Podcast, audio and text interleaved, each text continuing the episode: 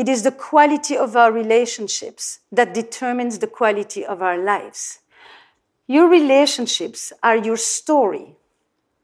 Write often and edit well. That's Esther Perel, and this is the Depression Detox Show.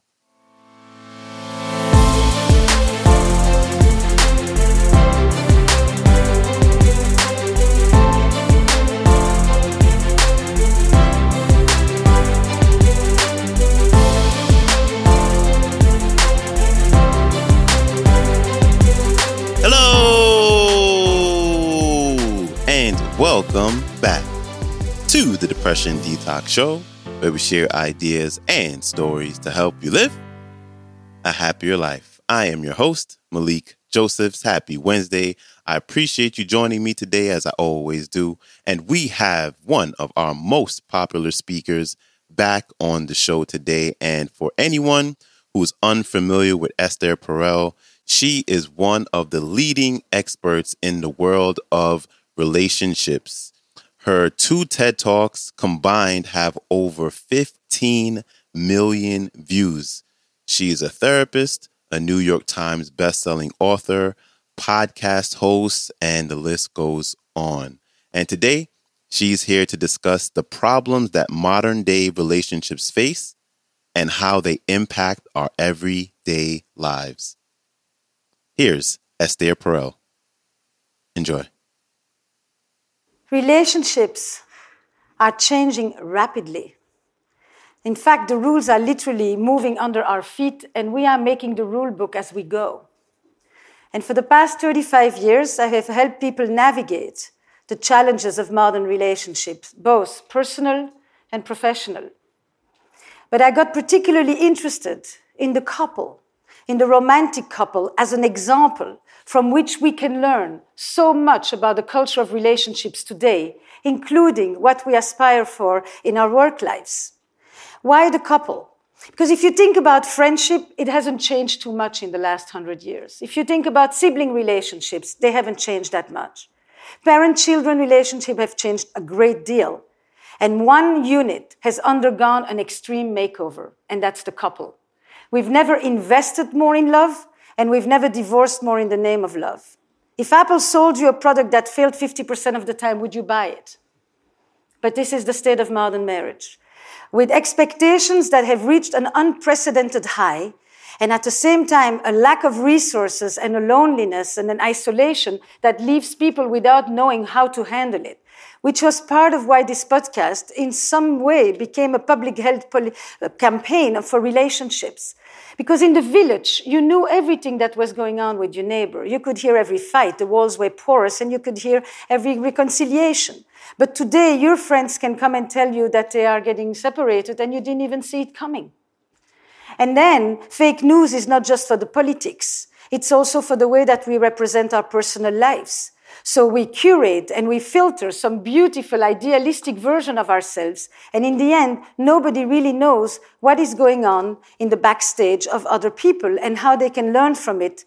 And part of what happens in a series like this, which was an attempt to create relationship advice on scale, is that when you listen deeply to another person, you often find yourself standing in front of your own mirror. How many of you are in a relationship, if I may ask? How many of you would like to be in a relationship? How many of you would like, at least on occasion, to be out of the relationship you're in? and this applies to all our relationships. We live in networks of connections. And I like to believe that we can experience our relationships with a sense of aliveness and vitality and vibrancy because the bonds and the connections that we have with other people stand to give us the greatest sense of meaning, of well-being, and on purpose.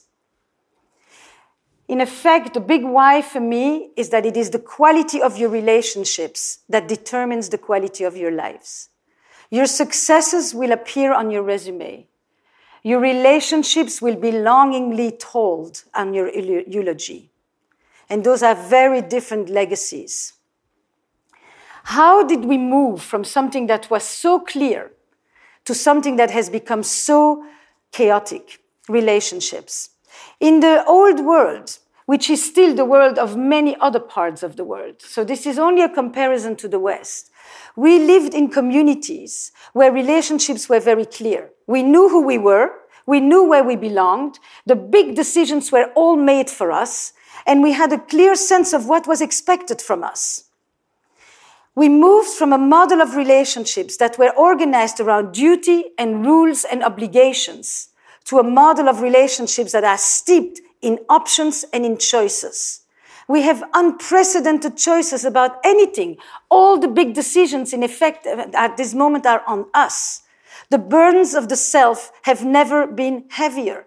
We need to decide what we want to do. We need to decide where we want to live. We need to decide if we are happy. We need to decide if we are happy enough and if we could be happier. We no longer divorce because we are unhappy and miserable. We often actually separate because we could be happier. We want to know how many people we should date. What should be the gender of the people we date? Should we tell each of them that we are dating other people? You know, we need to decide whose career is going to take precedence. We need to decide who's going to wake up tomorrow morning to feed the baby. We need to decide who has the right to demand for sex. And all of those decisions used to be quite codified for us. As a result, we have massive choices and we have unprecedented uncertainty and self-doubt plaguing us with a little tyranny in the back of us all the time. How do I know? How do I know this is the right thing? How do I know this is the right choice? How do I know this is the one? And this constant match between choice and uncertainty leads us to want to have a clear sense of certainty and perfection and control. And a lot of the tools that are being handed to us to help us navigate our relationships, the apps, the AIs, the VRs, are all meant to give us a greater sense of control at a time when we feel the least control over our relational life. And the question is, do we only need tools that give us control or can we actually develop a different set of tools, which I call relational intelligence, and which you cannot get from big data? It's a different kind of knowledge. It's a more intuitive, relational knowledge that comes from the process of iteration and reiteration that we have in our relationships. Not too long ago, when we married, we had sex for the first time. Today, when we marry, we stop having sex with others. Not too long ago, monogamy went one person for life. Today, it means one person at a time. And you can each talk about how you are monogamous in all your relationships, plural. Not too long ago, sexuality was primarily for reproduction inside of marital life in order to have eight children who were going to be an economic asset and not an economic drain as they are today, and in order for it to be a woman's marital duty. Today, with the advent of contraception and the democratization of it, we have shifted a model of sexuality from duty to desire. Like with brands, desire, love is not enough. We need to be in the mood. We need to be excited. We need to be inspired. Like in the large economy, we have moved from a production model of marriage to a service model of marriage. We evaluate the quality of our relationships by the quality of the experience. We evaluate the quality of our relationships to brand, the quality of our relationship to our job. Am I inspired? Am I moved? Am I recognized? Am I being seen for who I am? Am I being met at my most authentic? You recognize? These two cultures are actually, interestingly, coming together in very new ways. We are infusing the market with terms of purpose and emotionality like never before. But we are also bringing to our romantic lives a level of romantic consumerism like never before. In the village, I needed to choose between John and James. Right now, I have a thousand people at my fingertips. And that means that I have a real paradox of choice, of figuring out how do I know you are the one? And not only that, but if I find you, you, I don't find you at 18 anymore. I find you at 28 and 35, which means I'm not in a cornerstone model. I'm in a capstone model, meaning when you meet me, I've already built myself, my identity, my values. And the act of choosing me is an act of profound recognition of this hard won labor of identity building, self definition. And when you find me, I will know that I am the one because you will delete your apps which is the new ritual of commitment. The FOMO will be cured. You know, now I know. And how and what does this the one mean? It has also taken a whole new meaning. In our secularized world, romanticism is the new religion, mixed with consumerism for attaining it, but we are looking for a soulmate. And what is the soulmate? The soulmate is the person with whom I'm going to feel that sense of belonging that I used to get from the community, that sense of rootedness, that sense of recognition, transcendence, meaning, wholeness, all the stuff that we used to look for in the realm of the divine. Soulmate used to mean God. Soulmate has become a person. And with that person today, I want to experience what once an entire village used to provide. I want to experience basically the coming together of the two fundamental human needs. They are our human needs internally. They are also the human, the needs of any living system, of any organization, of any company. The need for stability and the need for change. The need for security and the need for adventure. The need for connection and commitment and the need for freedom. It's the reconciliation of these two, the need for love and the need for desire which we see today as being the core of thriving relationships. We've never asked from the same person to give us a sense of familiarity and at the same time a sense of surprise and novelty, to give us a sense of continuity and at the same time a sense of freshness and spontaneity, to give us a sense of stability and at the same time a sense of um, of change, to give us at the same time the base needs of the Maslow ladder of survival, of, of protection, of nurturance, and also belonging and meaning, and also the new level self-actualization. It is not just that I want with you to build a life, it's that I want with you to become the better version of myself. I want it in my intimate relationships, and I certainly want it in my professional choices if I have the privilege to do so which has changed the partner relationship, it has changed the manager's relationship, and it has changed the co-founder relationships. What happens in a lot of the conferences that talk about disruption and innovation is that the word of relationship, the world of relationship, is really left out. I was here two years ago at another event, and there were 10 moonshots about transportation, about food, about fashion, about environment, about AI, about cybersecurity, about education, you name it. And I had taken a picture of those 10 and I said, isn't there something missing? Every single one of these major societal transformations will deeply affect the way that we relate to each other. Every time there has been a new means of communication, it has profoundly changed relationships between closed ones, between not just trade relationships, family relationships, couple relationships, the ability to meet people outside of one's own street. How is it possible that we're leaving relationships out of it? Especially when we know that in the world of startups, about 65% of the companies don't make it because the relationships between the people go sour. And if we know that at this point you can have a very good company, but if you don't motivate the people, inspire them, make them feel that they matter, make them feel that what they're doing there is meaningful and comes together with the emotional dimension of their life, ultimately there will not be much loyalty. And loyalty and trust and commitment and freedom are foundational experiences in all relational systems, romantic and otherwise. So I go back to say it is the quality of our relationships that determines the quality of our lives. Your relationships are your story. Write often and edit well. And this is true at all our relational life.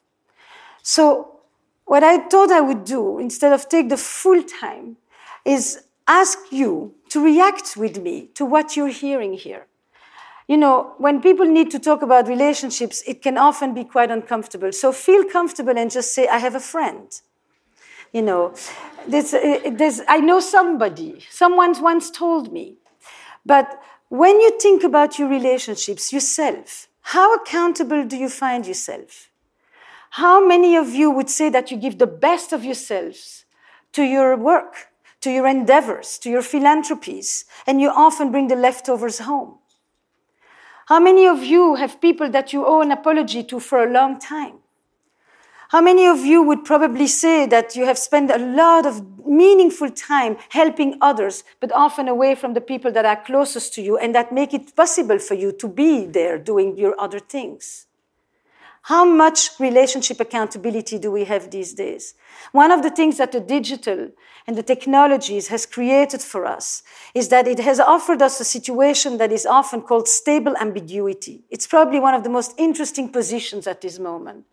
In stable ambiguity, I have a way of staying connected, but not too much that I lose my freedom and, and just enough that I don't feel completely alone. The words for stable ambiguity have to do with icing and simmering. And then the big level of closure, of, of diminishment of accountability is ghosting. Ghosting, people have always been rejected. But there is a way today in which I can be one minute with you around 300 texts back and forth, back and forth, back and forth with all the shots up in my brain that I need to. And then one minute I'm erased, deleted.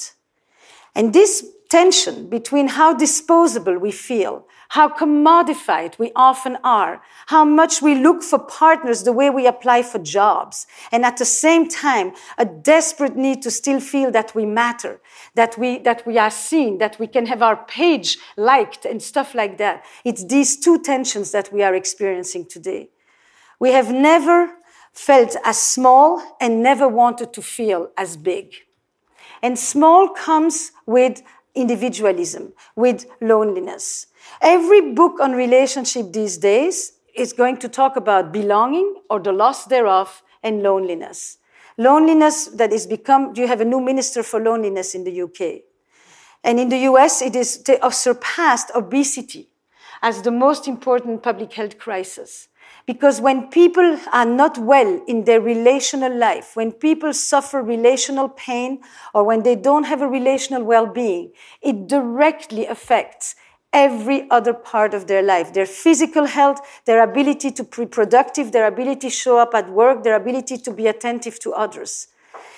It's not the way that we've often thought the other way around, that it is the physical health that creates stress. Nothing as a marker more than health insurance is, is, the, is the primary determinant of health and physical health than our emotional well-being. Big thanks to Esther Perel for stopping by. If you'd like to connect with her and her work, you can check out her website, estherperel.com.